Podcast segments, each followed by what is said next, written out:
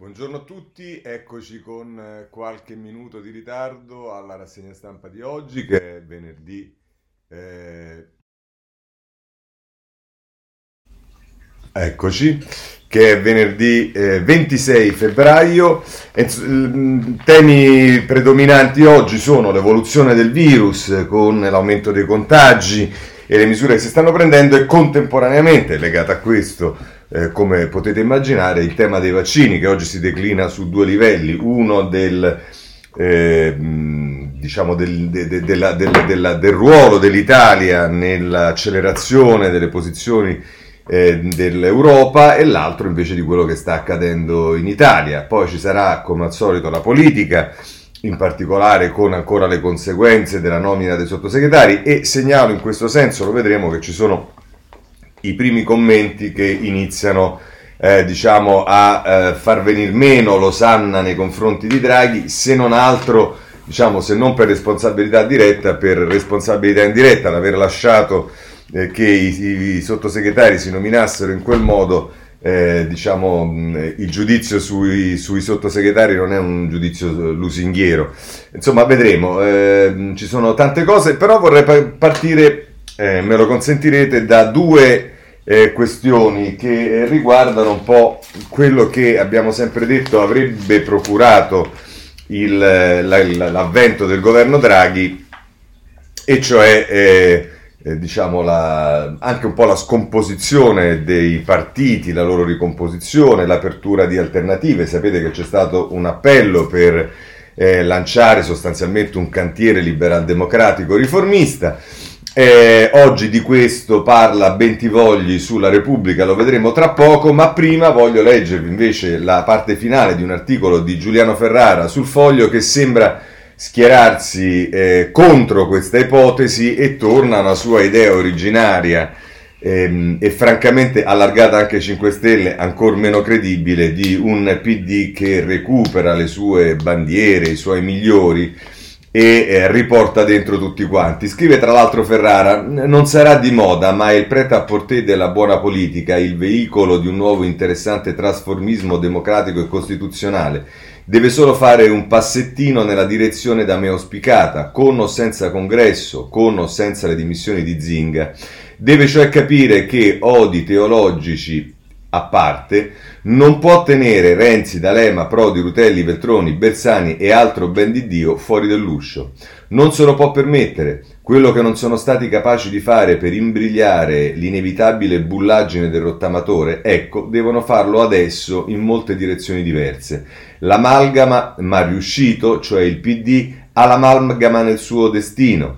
Se digerisce l'alleanza strategica con Visconti e Sibilia, non ha senso che delimiti il perimetro del progressismo escludendone i magnifici di una lunga storia di guerra tra i capi. Deve esserci spazio per tutti, ovvio, perché il campo da occupare è molto largo e la destra rimpannucciata, riformata, rigenerata, anche lei da Draghi e Berlusconi, vecchi compagnon de route, minaccia di presentarsi vincente con un Salvini perdente e recalcitrante, posto che non vengano rinviate le elezioni a nuova data costituzionale, tecnicamente predefinita. Forse sarebbe un azzardo da vogliamo i colonnelli. Sotto con il PD, i tecnici, i grilli biscontiani e garantiti dal garante il recovery forza e coraggio. Non è detto che al momento giusto, risolti i problemi elettorali e amministrative, magari con l'aiuto e non con il corruccio del riposatissimo Calenda, un largo campo di forze che hanno salvato il paese dalla regressione trionfalista populista e lo hanno rilanciato come era possibile, visto che non mi risulta l'Italia sia una cosa compa- comparabile con la Danimarca, salvo che nell'ideale amletico alla fine prevalga. E se non prevalesse l'opposizione ai popolari non populisti alleati con Meloni e Berlusconi non sarebbe una tragedia. Sicuro è che va stroncata sul nascere la tendenza albrignano antipidino ultimo rifugio di liberali e canagliate varie. Ecco qua, questa è la posizione che assume Ferrara e diciamo per come vanno le cose al foglio presumo che diventerà la linea del giornale, cioè le canagliate, la eh, ipotesi che eh, si crei una eh, forza, un'area eh, liberale come dice Ferrara. E vediamo allora invece come la pensa Bentivogli a pagina 29 del, eh, del, della Repubblica, riforme come unire i veri costruttori e tra l'altro dice Bentivogli, si vede con chiarezza per troppi l'orizzonte massimo della politica è transitare indenni al 2023. Quello che è evidente è che c'è una sinistra che si allea con i populisti e ce n'è una che si allea con le forze liberali, costituita oggi da troppe sigle e con mille personalismi che ne impediscono l'aggregazione. La politica non è tutta uguale e proprio il populismo democratico è l'ossimoro di qualunque progressismo moderno. Non è il momento di mettere insieme confusione identitaria e valoriale e debolezza strategica, anche se consente per qualche tempo un po' di potere per il potere. È il momento di riconfigurare l'offerta politica italiana. Ripartiamo dal discorso di Draghi al Senato sul ruolo e perimetro dello Stato, sull'ecologia, sui migranti, sulla riforma della pubblica amministrazione, sulla sfida dell'innovazione tecnologica ed economica, non come pericolo da esorcizzare, ma come banco di prova della capacità riformatrice e dello spirito sociale sono contenuti che, che non hanno maggioranza in Parlamento. Sono le idee fondative del Partito Democratico e che riguardano un'area molto più ampia, la parabola. Centralismo democratico, correnti, caporalizzazione sta segnando il default strategico dei partiti. Bisogna tornare a mettere insieme le persone che hanno ancora il gusto e la passione della, per la buona politica, quella fatta di idee diverse, a confronto, esperienze e crescita personale. A questo scopo ha aderito all'appello Unire i riformisti promosso da una serie di personalità dell'area liberale democratica, popolare, socialista e europeista, cioè di quell'area magmatica e politicamente incompiuta, anche interna e contigua ai partiti esistenti, che però rifiuta di rassegnarsi a un bipolarismo sovranisti contro populisti, Venezuela o Ungheria, a qualunque collateralismo in questo disegno. Non servono forze centriste, servono forze politiche che comprendano la centralità di una nuova politica, in cui non basta evocare valori e contenuti studiati male, ma praticarli abitando la vita delle persone normali, i loro problemi e le loro aspirazioni. Ha ragione Draghi, l'unità in questo momento è un dovere, ma aggiungo è anche un'occasione irripetibile per cambiamenti radicali, rifondativi e rigeneratori e per questo solo essere riformisti e centrali consente di essere veramente costruttori perché più che la collocazione geometrica nella topografia politica nazionale, conta il coraggio, l'unica virtù che ti consente il metodo riformista. Il suo necessario cammino graduale ma inarrestabile, compositivo, riconciliativo ma mai ambiguo che apra spazi, non per propiziare somme di partiti ma protagonismo popolare. Ecco, questo è Bentivogli. Ehm, Vorrei dire che sulla Repubblica c'è anche eh, un intervento di Carlo Bonomi che riprende il tema della unità e che è una cosa interessante perché eh, mi pare che anche Bonomi ponga il problema dell'esigenza di un salto di qualità e di superare anche i propri limiti non solo per la politica ma anche per le eh, organizzazioni mh, mm, sindacali e anche quelle, mh, mm, si riferisce a Confindustria. Eh, scrive questa lettera a Bonomi, caro direttore, ci sono dati che dovrebbero farci tutti riflettere. Fatto pari 100 il PIL in termini reali del 2000, alla fine del 2019 quello dell'Italia era a malapena giunto a 103,6, quello dell'euro era salito da 100 a 126,1, a questo ventennio italiano di passi da gambero si è aggiunto il Covid. Tutto ciò si è tradotto nelle tre emergenze richiamate dal capo dello Stato, quella pandemica con 97.000 vittime finora, quella sociale con 440.000 occupati in meno, quella economica con la perdita di altri 9 punti di PIL.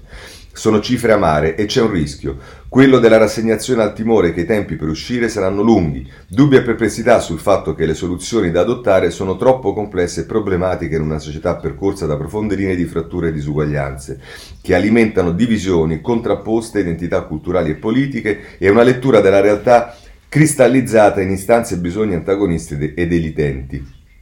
Tutto ciò finisce per minare il sentimento civile che tutti dovremmo oggi condividere, la consapevolezza che i guai sono davvero seri, ma che possiamo e dobbiamo farcela e che per farcela siamo chiamati tutti a cambiare.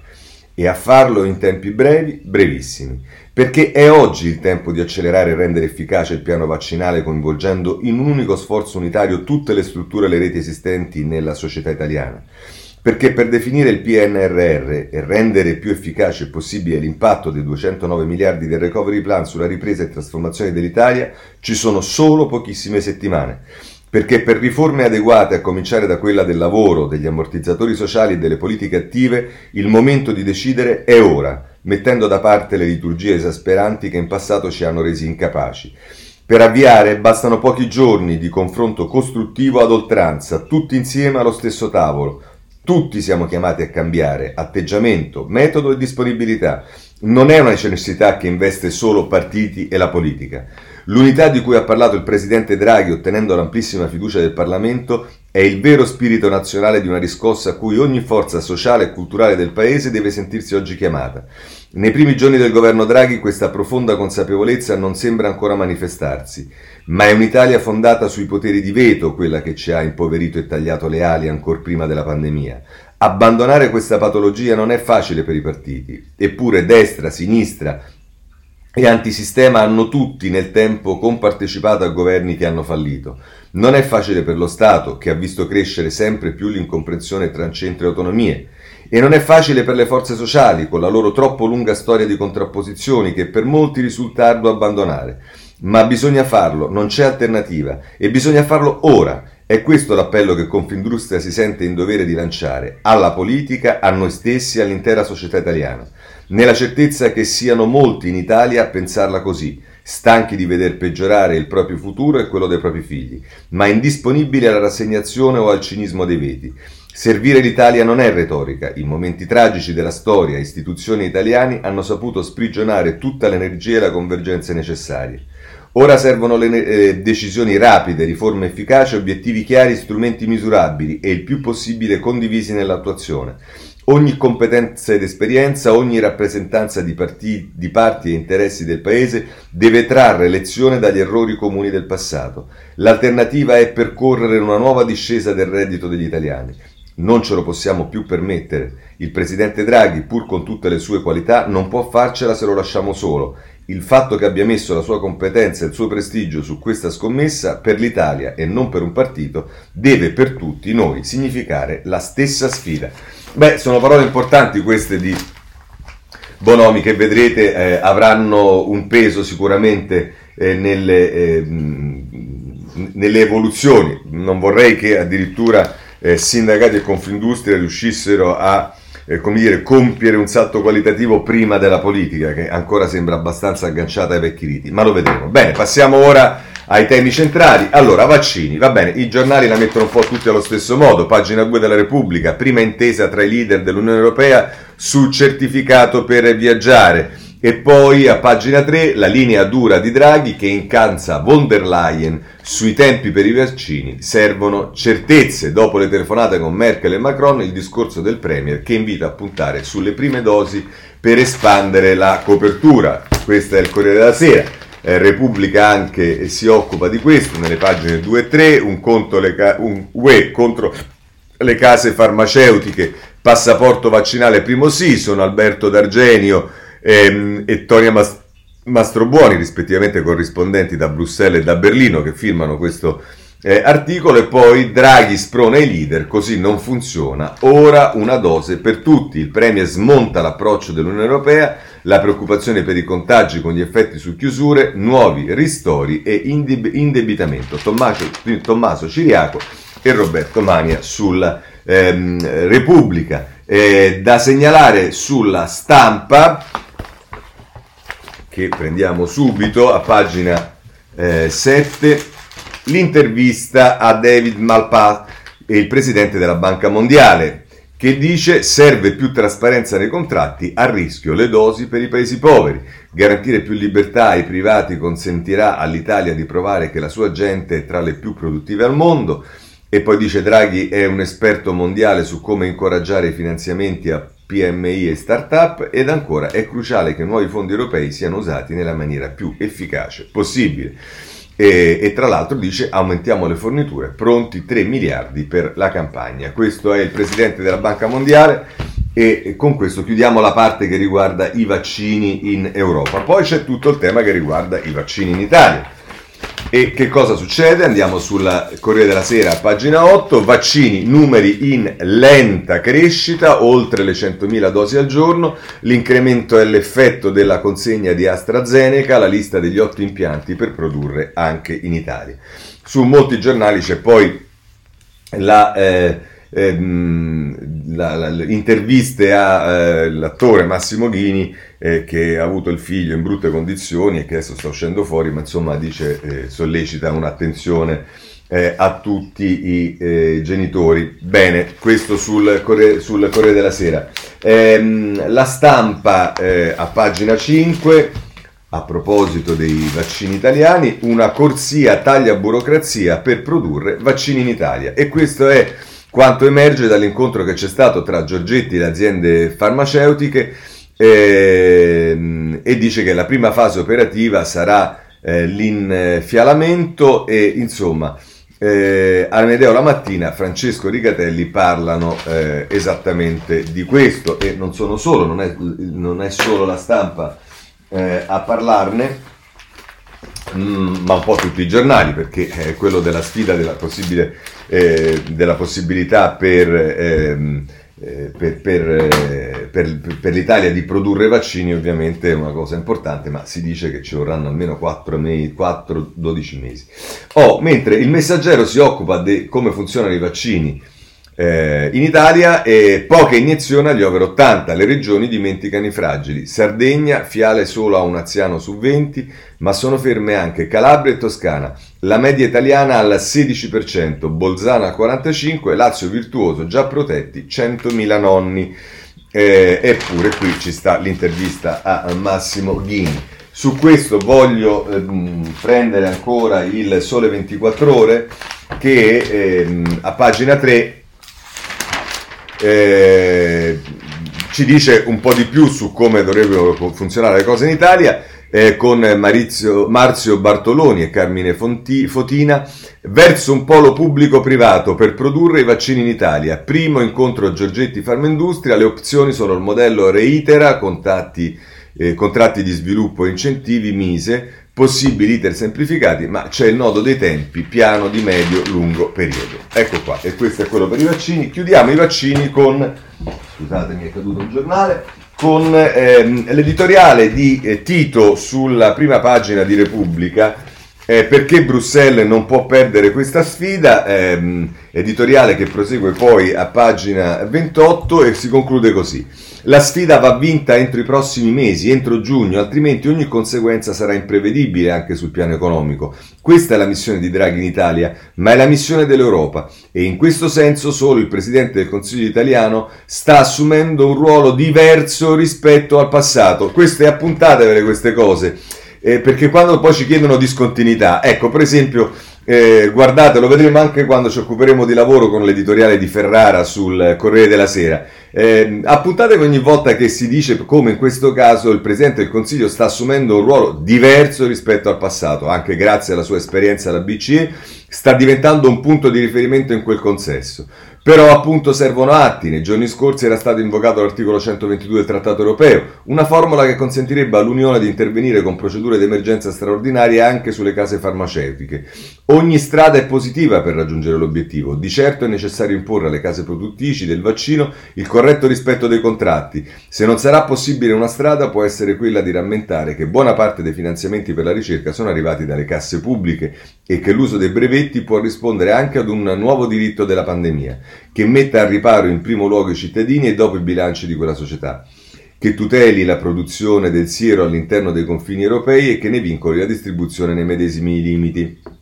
La speranza invece di una produzione nazionale sembra più una chimera che una concreta via d'uscita dal cul-de-sac in cui ci troviamo, almeno nel breve periodo. L'Unione Europea è allora chiamata nelle condizioni minime a valutare la sottoscrizione di nuovi contratti con nuovi produttori, con più garanzia, più velocità, più precisione rispetto alle scelte compiute in precedenza. Un intero continente non può sottostare al ricatto di poche aziende e il diritto alla salute ha una precedenza su quello dei profitti. In questa situazione, come la scorsa estate e come nella crisi finanziaria 2012, chi ricopre le massime responsabilità in Europa deve fare quindi tutto quel che serve ad ogni costo.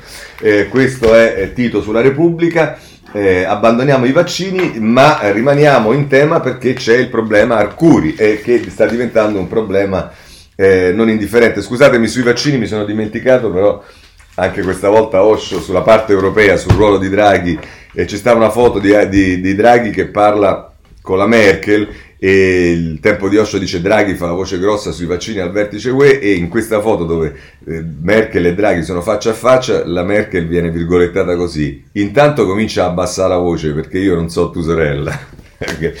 Io mi diverto molto. Con Osho scusatemi ma eh, non posso farne a meno. Dicevo Arcuri eh, Arcuri è un problemino la strada stretta di Arcuri faccia a faccia con Giorgetti dopo gli attacchi della Lega. Giuliano Foschini ne scrive su Repubblica a pagina 5 sotto accusa per i ritardi e il caso delle primule.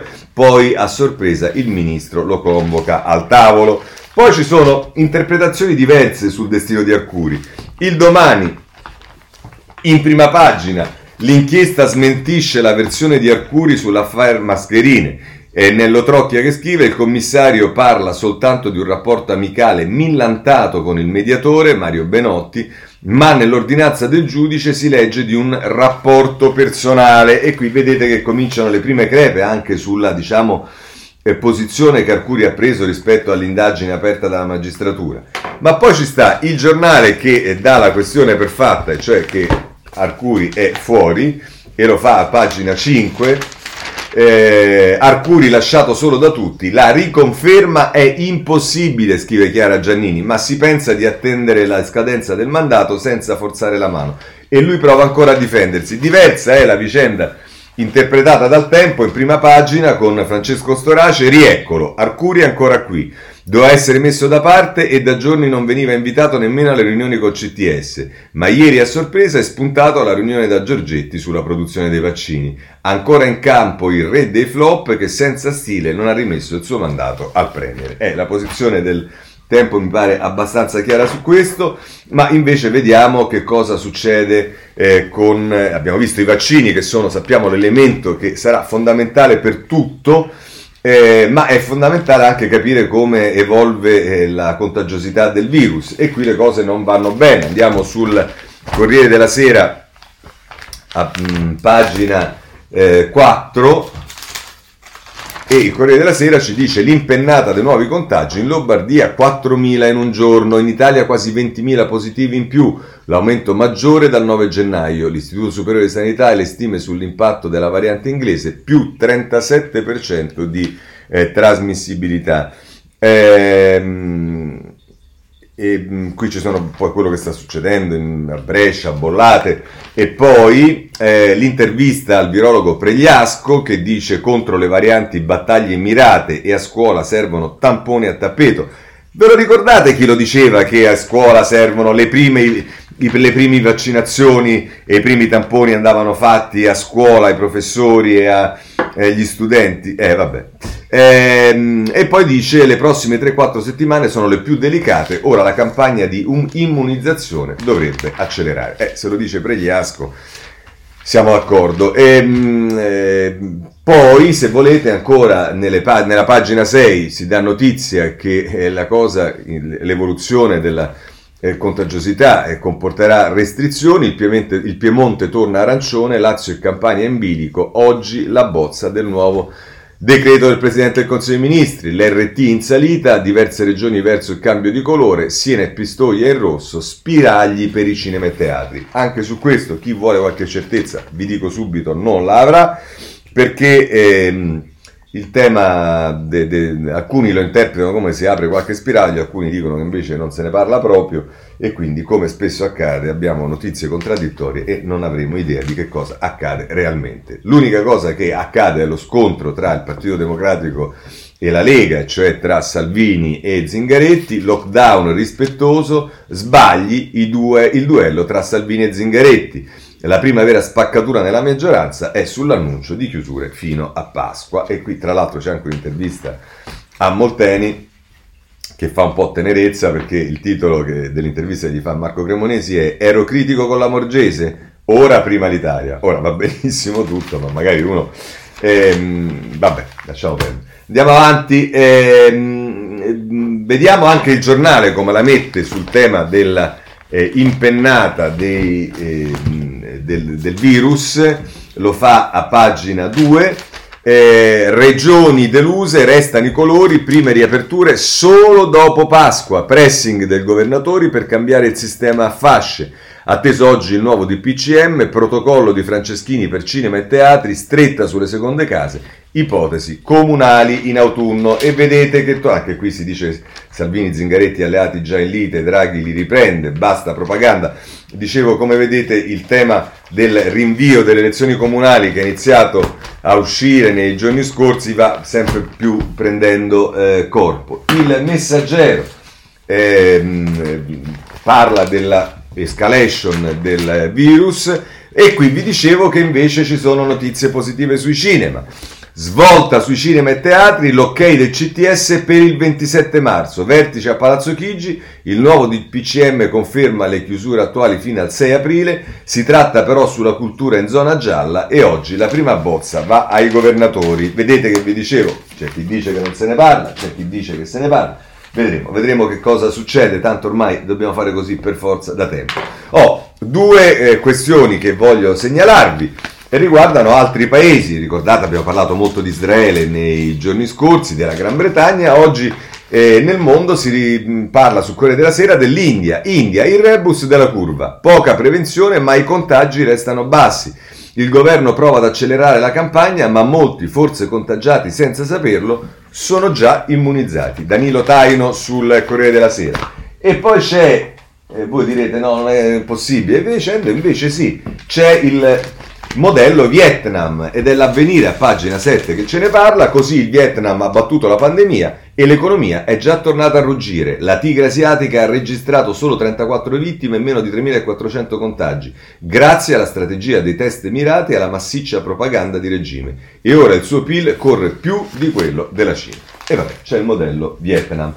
Ok, eh, abbandoniamo il tema eh, virus e dedichiamoci ora eh, a ehm, che cosa? Al, ehm, ai provvedimenti del governo. Io comincerei proprio dal recovery, eh, pagina 8 della stampa.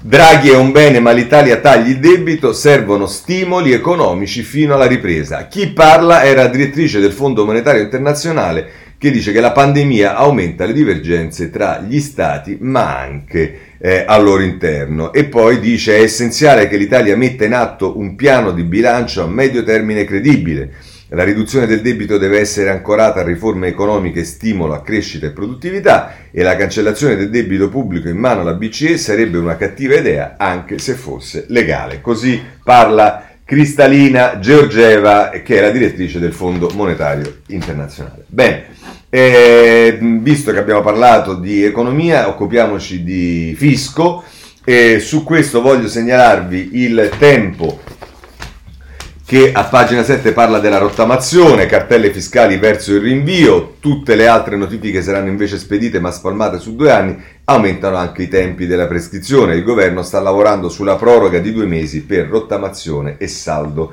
eh, a stralcio. Eh, questa stessa cosa la potete trovare sul messaggero ehm, che a pagina 7 Scrive Fisco, slitta la rottamazione due mesi in più per pagare. I ristori, il DL Ristori rinvia al 30 aprile le rate per oltre un milione di contribuenti, si profila una diluzione in due anni degli invii per le cartelle esattoriali. E poi qui si dice sgravi IMPS con la beffa, gli sconti per i meridionali possono finire pure al nord. Eh, questo è il caso di cui parla il messaggero con Francesco Bisozzi a pagina 7.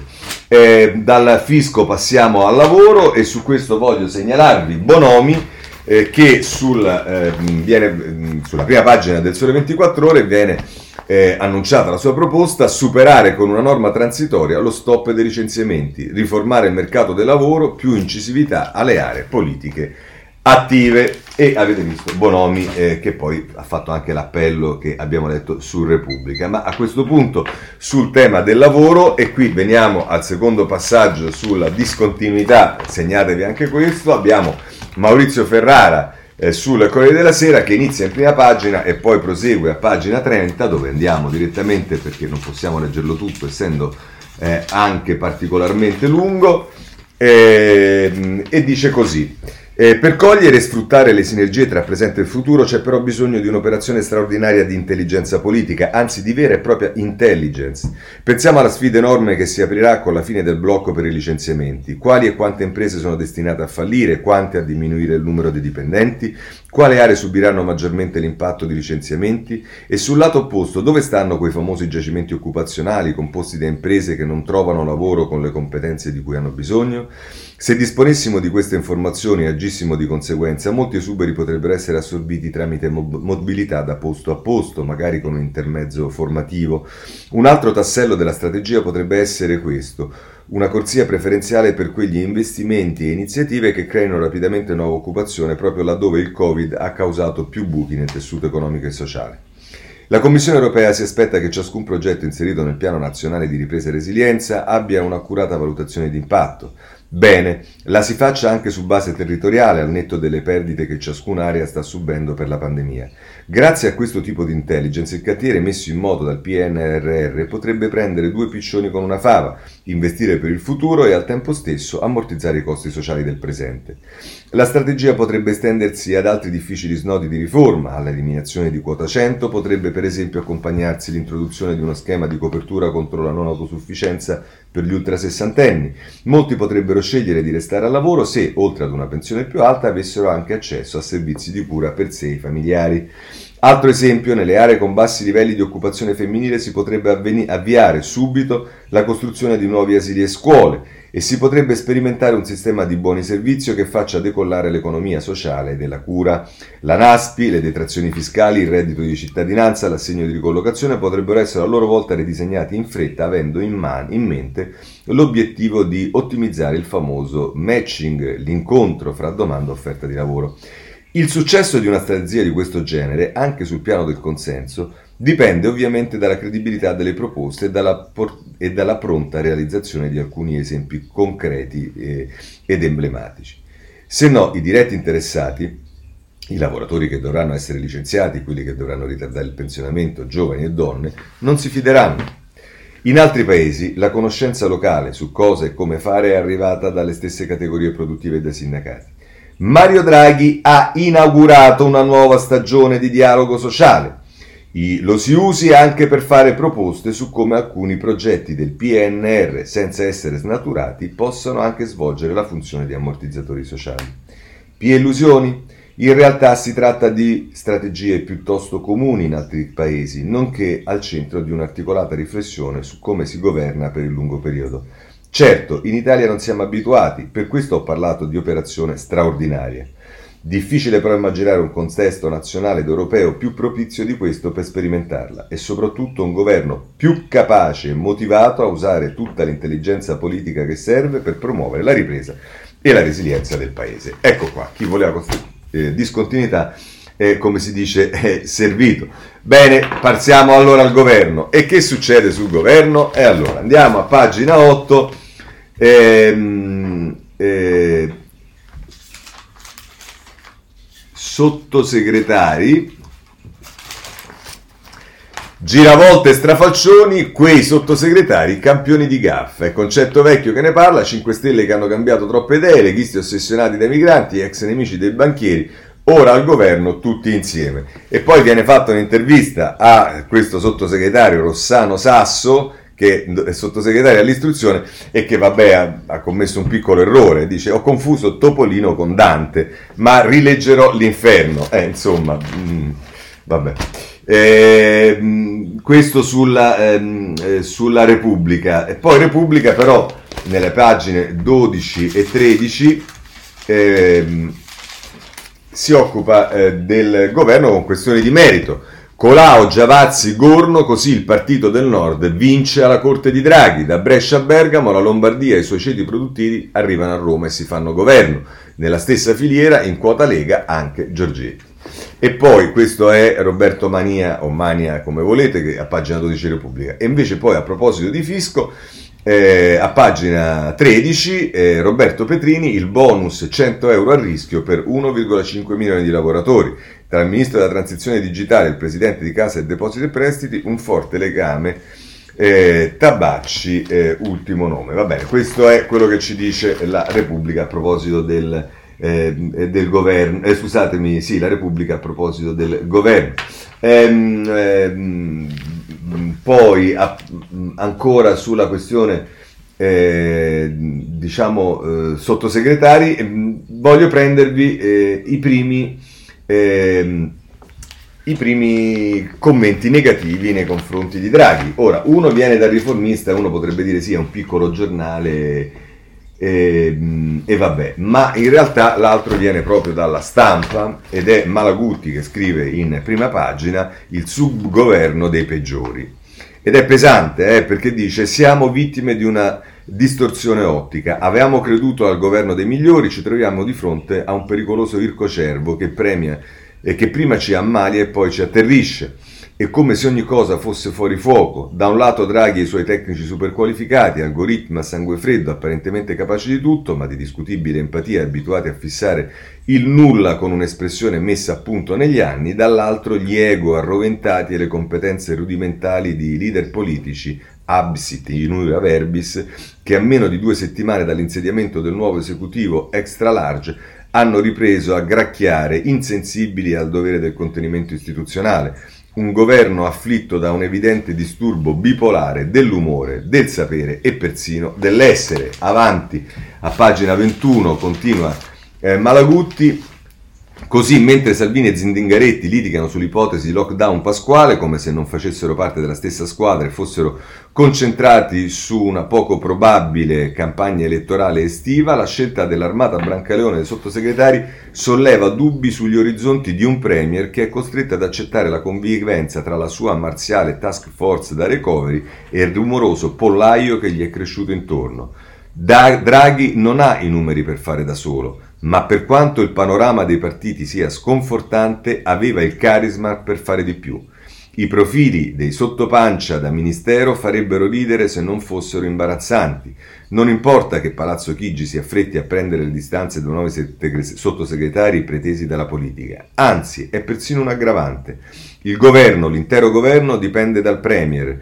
Risponde a lui, lo presenta e soprattutto ci rappresenta. L'ex numero uno della BCE ha poca dimestichezza con i social, ma se ieri avesse investito mezz'ora del suo tempo a leggere i tweet corrosivi di connazionali, avrebbe, avrebbe capito in quale guaio si è ficcato. Stavolta non per colpa del veleno dei leoni da tastiera, ma della qualità sconfortante dei nuovi capetti di seconda fila.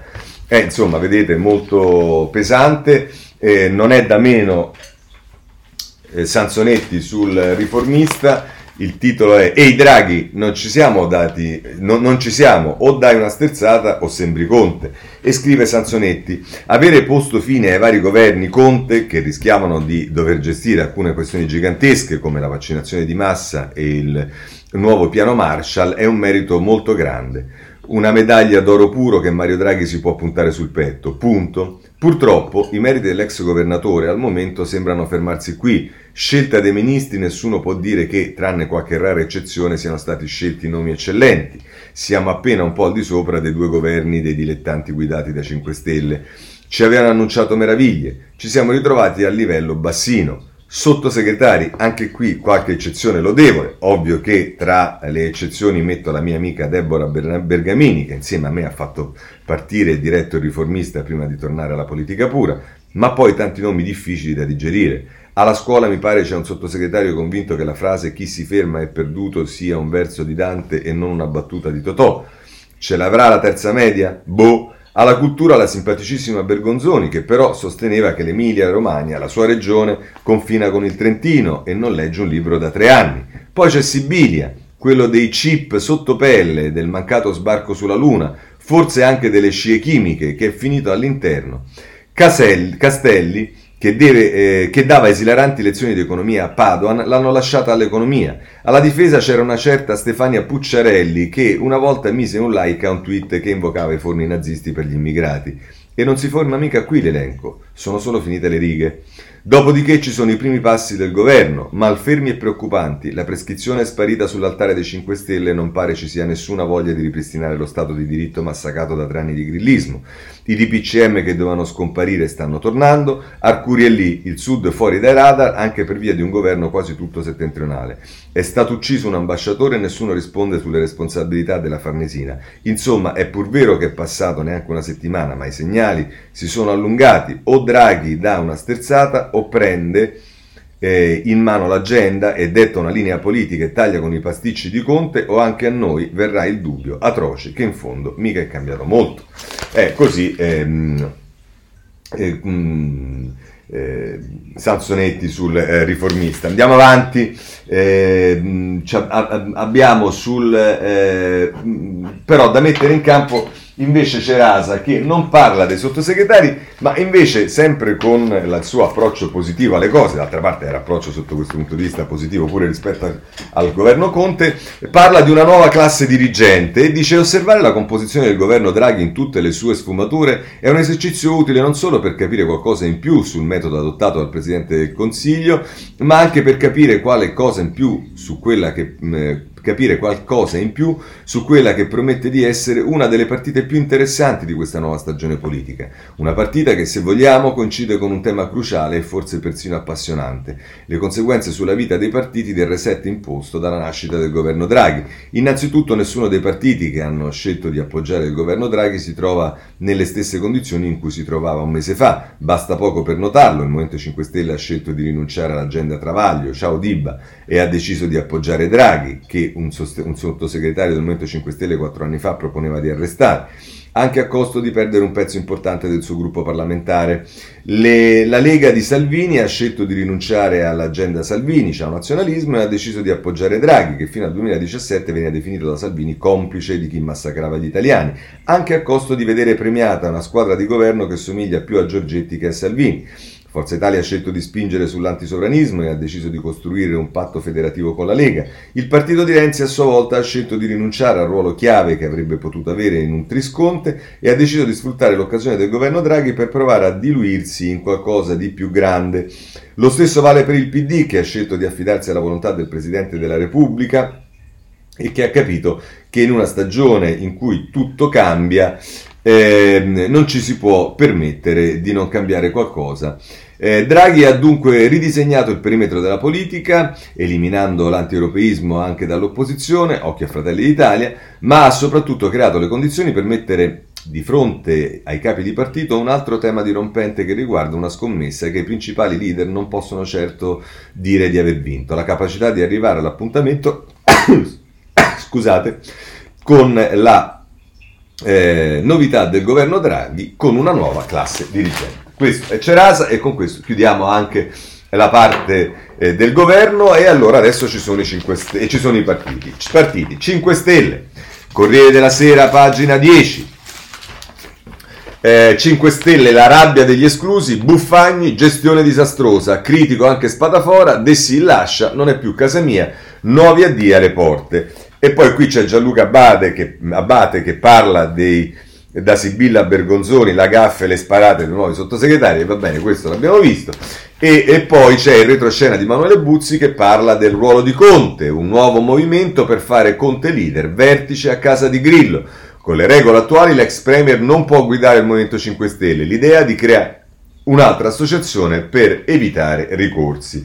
E poi c'è un'intervista eh, abbastanza diciamo, significativa al sottosegretario Ferraresi. Noi moderati non mi rivedo nelle parole di Luigi, ma la cosa più eh, interessante è, è, è, quando a Ferraresi viene chiesto eh, se non si pente un po' e, e, non pensa di essere stato penalizzato nel non fare più il sottosegretario perché ha eh, lavorato con buona fede e lui dice è stato un onore, altro che peso. Ecco, insomma, uno che eh, per carità, con tutto il rispetto per buona fede, ma che eh, eh, diciamo, ritiene un onore aver lavorato con un ministro della giustizia, il più giustizialista che ha avuto questo paese, è, è chiaramente uno che è sulla stessa linea e quindi non può che essere stato un onore.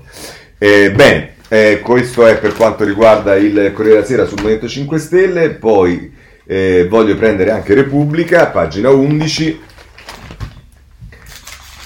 che la mette così, eh, 5 Stelle, Conte aspetta Grillo, Domenica Bibbona, conclave sulla leadership, anche qui viene data da, da eh, Annalisa Cuzzocrea una modifica allo Stato per, puro per dare all'ex Premier un ruolo da capo politico affiancato da alcuni vice. Oggi il suo ritorno all'Università di Firenze, anche se non si sa bene che cosa va a fare l'Università di Firenze perché non si sa bene che cosa eh, gli vogliano far fare, ma va bene. E comunque diciamo più in generale quello che lascia abbastanza eh, di stucco, eh, ma o forse ormai è soltanto figlio dei tempi, riguarda in particolare il Movimento 5 Stelle, ma vedrete non solo il Movimento 5 Stelle, anche il PD di cui adesso iniziamo a parlare, è che diciamo le critiche a un partito non sono critiche che si fanno su scelte politiche, su scelte di conduzione in determinati momenti, la crisi, il conto o niente, eccetera, eccetera. No, uno improvvisamente diventa critico soltanto quando non viene confermato a sottosegretario. E vabbè, ma il mondo ormai va così. Eh, Partito Democratico. Che succede nel Partito Democratico? Eh, insomma, eh, pagina 12 del Corriere della Sera ci si dice le donne, le nomine il congresso, il PD è spaccato, ma va? L'appello del leader, siamo, stiamo uniti, partito lacerato dalle esclusioni dai sottosegretari, gli attacchi ad Orlando. Ecco, insomma, il tema dei sottosegretari, eh, se volete poi è tutto... Racchiuso eh, in eh, questa intervista alla Zampa, alla sottosegretaria Zampa. Virgolette, abbiamo perso la sanità e Zingaretti non mi ha fatto nemmeno una telefonata. E poi dice la Zampa, secondo Prodi, pago la mia vicinanza a lui. Insomma, eh, Sandra Zampa ci è rimasta male che eh, non, fatto, eh, non, è stata confermata eh, sottosegretaria.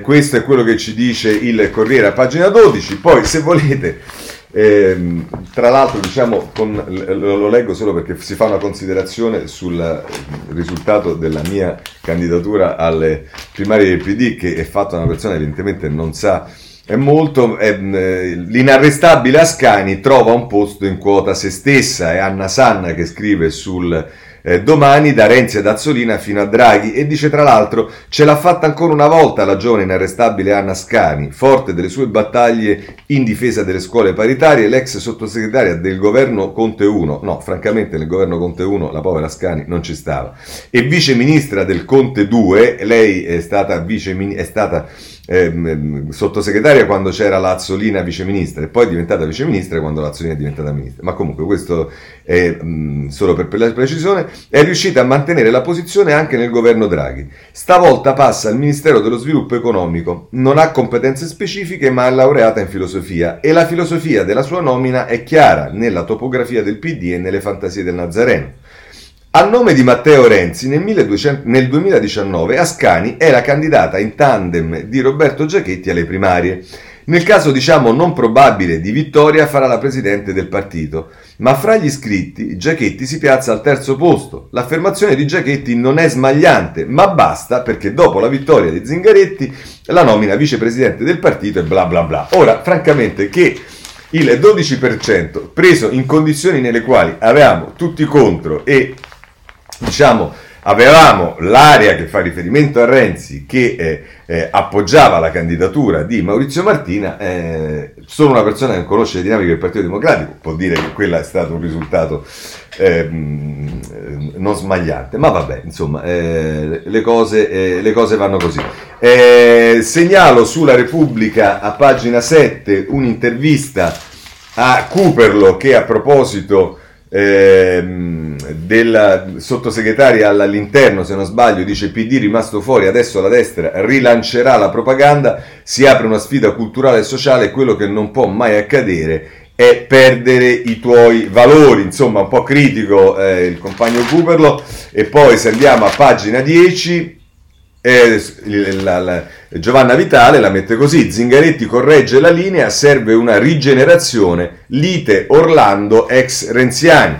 E insomma, pare che ci sia uno scontro, cioè qualcuno eh, forse si è accorto che nel Partito Democratico eh, c'è qualcuno che dovrebbe rappresentare ehm, il, il ehm, eh, come dire, non, non, voglio dire un, il riformismo, ma ehm, almeno diciamo qualche linea eh, vaga del riformismo. Vabbè, Marcucci a questo punto va a testa bassa controllando, lo dice il foglio in prima pagina, intervista al capogruppo del PD Marcucci, faccia il ministro e lasci la segreteria. Questo è quello che ci dice eh, il, eh, il, il, foglio. Poi nella pagina 4 c'è una pagina, eh, quarta scusate, del, del eh, del foglio c'è una pagina che è dedicata alla politica, in, in particolare al PD, con, Car- con, Carmelo Caruso, il PD e lunghi coltelli tra scorie e sedute spiritiche e poi Davide Allegranti per l'appunto prosegue l'intervista a Marcucci, Orlando al posto suo mi sarei dimesso da vice e mm, eh, poi con Simone Canettieri eh, si parla della, della, della, della vicenda dei sottosegretari, Draghi sospeso tra la politica europea e le miserie dei partiti. Eh, e insomma, eh, poi si parla un po' di, di, dei 5 Stelle e vabbè, questo è quello che ci dice il foglio sulla eh, politica e direi che anche con questo possiamo concludere con il PD. Per quanto riguarda la, la Lega vi segnalo la pagina 6 di Repubblica, offensiva Lega sul Viminale, ma la Morgese fa muro, Molteni sottosegretario rivendica decreti di sicurezza, ma per la ministra indietro non si torna e terrà per sé la delega sui migranti. Salvini assegna i compiti. Eh, c'è da segnalare ancora eh, per la politica un sondaggio, ce lo dà libero, è un sondaggio di SVG. Eh, I grillini si polverizzano, Meloni invece si rafforza, è il titolo di prima pagina. E, insomma, ci sono le varie cose. E, mh, mm, mh, mm, differenza rispetto al, al, 15 febbraio, allora la Lega sta al 23,1 meno 0,4%, il Partito Democratico al 18,3 meno 0,5%, i Fratelli d'Italia al 17,5 più del 3%, Movimento 5 Stelle 15,4 uguale, Forza Italia 7,5 più 0,6%, Azione 3,9 meno 0,4%, Italia Via 2,6 meno 0,5%, più Europa 1,9 meno 0,2%, i Verdi 1,8 rimangono uguali e vabbè, insomma, eh, questo è il eh, sondaggio che eh, fa libero. Eh, bene, che cosa ha comportato la nomina dei sottosegretari e dei ministri? Quella dei ministri ha comportato che è saltato il direttore generale di Banca Italia, e ci dice il Sole 24 Ore che a pagina 7 che è stato nominato il nuovo direttore generale che sceglie Signorini eh, come suo direttore generale Banca Italia. Eh, altre questioni, l'università, devo segnalarvi un'intervista sul Corriere della Sera alla ministra Messa a pagina 13, riaprire l'università, spero dopo il 6 aprile i laureati devono aumentare. Eh, poi per quanto riguarda la scuola invece il messaggero ci dice che per fortuna, eh, vi ricordate la notizia abbiamo dato ieri che eh, c'erano stati insulti, insulti dei prof alla ragazza che chiede lezioni a giugno, ora si muove il ministero. La dodicenne aveva detto preferisco la classe alle vacanze, aggredita sui social, il dicastero contatta la famiglia, possibili misure contro i docenti autori delle offese. Possibili misure? Ma io dovrebbero essere presi a calci in culo, no? Vabbè, eh, scusate il francesismo. Eh, non abbiamo tenuto alla fine, ma perché abbiamo seguito l'impaginazione, ma insomma ci sono stati i funerali del, eh, eh, dell'ambasciatore Attanasio e del, ehm, del mm, della scorta, il carabiniere Iacovoni e lo troviamo nelle pagine successive alla prima della stampa. All'addio ad Attanasio, eh, scusate, Iacovacci, no, Iacovoni, chiedo scusa, eh, sono costruttori di fraternità, i funerali di Stato a Roma, in chiesa le tre figlie piccole del diplomatico. Poi c'è un'intervista a chi precedentemente eh, faceva ehm, eh, da scorta a Iacovacci, l'ho protetto per mesi in Congo, invidiavo la sua grande umanità e, e, poi qui ci sta un primo retroscena di Grazia Longo che eh, eh, poi porta a fare delle domande sulle quali c'è qualche problema per il ministro degli esteri. Raddoppiate la mia scorta, tra virgolette, la richies- l'ambasciatore chiese quattro uomini, gli ispettori del ministero non lo ascoltarono, ma la Farnesina disse no. Questo ci dice il, eh, la stampa e su questo voglio allora segnalarvi il riformista perché con eh, Guzzanti eh, sulla prima pagina Di Maio rispondi perché At- Attanasio è stato mandato allo sbaraglio. Eh, insomma, ci sarà qualcosa da spiegare. Per quanto riguarda la giustizia, rimaniamo sul riformista, le pagine 2 e 3, ci si occupa di diverse questioni, intanto c'è un'intervista di Paolo Comi alla, a Fiammetta Borsellino, eh, dice un giudice non lotta, applica la legge, Mia, mio padre la pensava così, è quanto è vero che magistrato era Paolo Borsellino, indipendente, lontano dai pregiudizi, rispettoso delle garanzie dei cittadini. Non ha mai parlato né scritto libri sulle sue indagini. Racconta, racconta alla figlia un'interessante eh, intervista di Paolo Comi. E poi Stefano Mazzitelli, invece, a pagina 3, eh, fa parlare eh, una vittima eh, della Procura di Roma, un manager che fu perseguitato dalla Procura di Roma Ehm, e dice lettera a Palamara ti dico chi sono le vittime vere del sistema le lotte sleali tra magistrati sono una brutta cosa ma a pagarne davvero le conseguenze non sono i magistrati esclusi sono i cittadini vittime di una macchina della giustizia che non cerca la verità ma viene usata dal potere per bilanciare il potere. È tutta qui la vergogna. È anche questo mi pare un ragionamento affatto diciamo eh, fuori luogo. Eh, devo dare delle notizie, veramente chiudo, eh, per quanto riguarda, sta su tutti i giornali, eh, la notizia eh, della, eh, che ci dà la Repubblica pagina 19, ma in tanti altri giornali, un figlio con l'embrione fecondato dall'ex marito anche se lui non vuole. La battaglia di Carola a Santa Maria Capovetere, una vittoria per tutte le donne. La crisi della coppia dopo il percorso per la procreazione, il giudice dice prevale il diritto alla vita.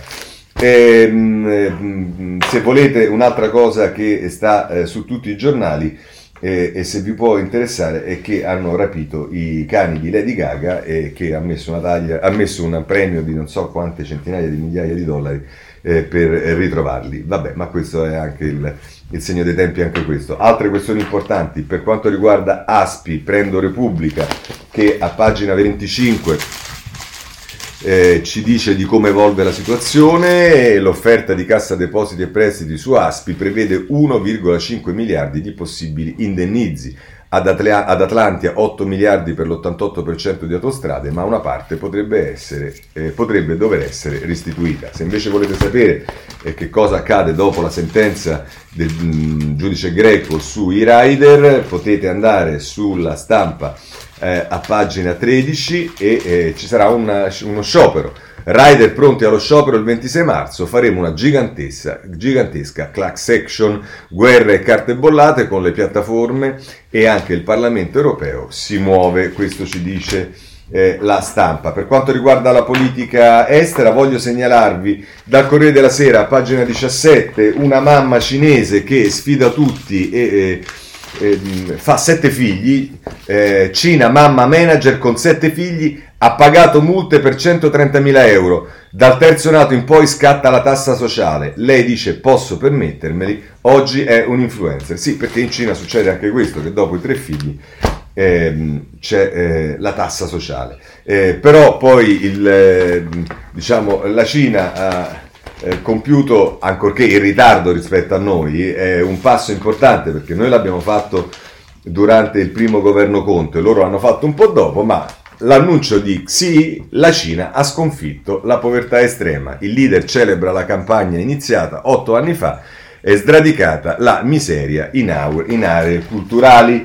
Eh, Armenia, Repubblica, pagina 17 stampa, pagina 15 eh, la guerra persa in farmi all'Armenia, il premier, i militari tentano il golpe. Così anche sulla stampa. Da ultimo chiudiamo con una notizia che eh, danno i giornali nella cronaca, cioè che la sindaca di Roma, la mitica Virginia Raggi, eh, la mh, mm, paladina della trasparenza, la paladina del noi cittadini, la volontà dei cittadini, eccetera, eccetera, ieri ha comunicato che se ne fotte totalmente delle decisioni del TAR che ha detto che il referendum sulla messa a gara del servizio di trasporto pubblico eh, che ha avuto molti sì, anche se eh, non c'era il quorum, doveva essere rispettato proprio perché lo Statuto del Comune non prevedeva un quorum per il, lo svolgimento e quindi per il buon esito del referendum. E lei e quindi ha detto che quel referendum era valido e quindi tendenzialmente se consulti i cittadini o se consulti i cittadini sono consultati su un tema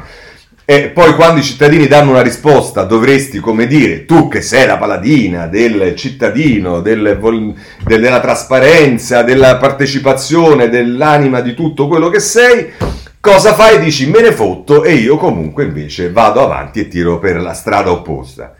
Ecco, questa è la eh, sindaca Virginia Raggi. E che cosa dovrei dire del Partito Democratico che con il capogruppo Pelonzi annuncia che il tema della messa a gara è un tema ormai superato dal contesto nel quale ci troviamo? Partito Democratico che aveva fatto un referendum tra gli iscritti e che aveva dato un esito favorevole al referendum che era stato presentato dai radicali, alle quali insieme a Luciano Nobili, a Marco Cappa e a tanti altri avevamo dato una mano perché credevamo in quella soluzione, ecco che cosa dire del Partito Democratico? Meglio non dire niente e prenderci un po' di fiato, eh, riposare e poi lunedì eh, parliamo e torniamo a parlare di questo. Buona giornata a tutti, ci vediamo lunedì prossimo.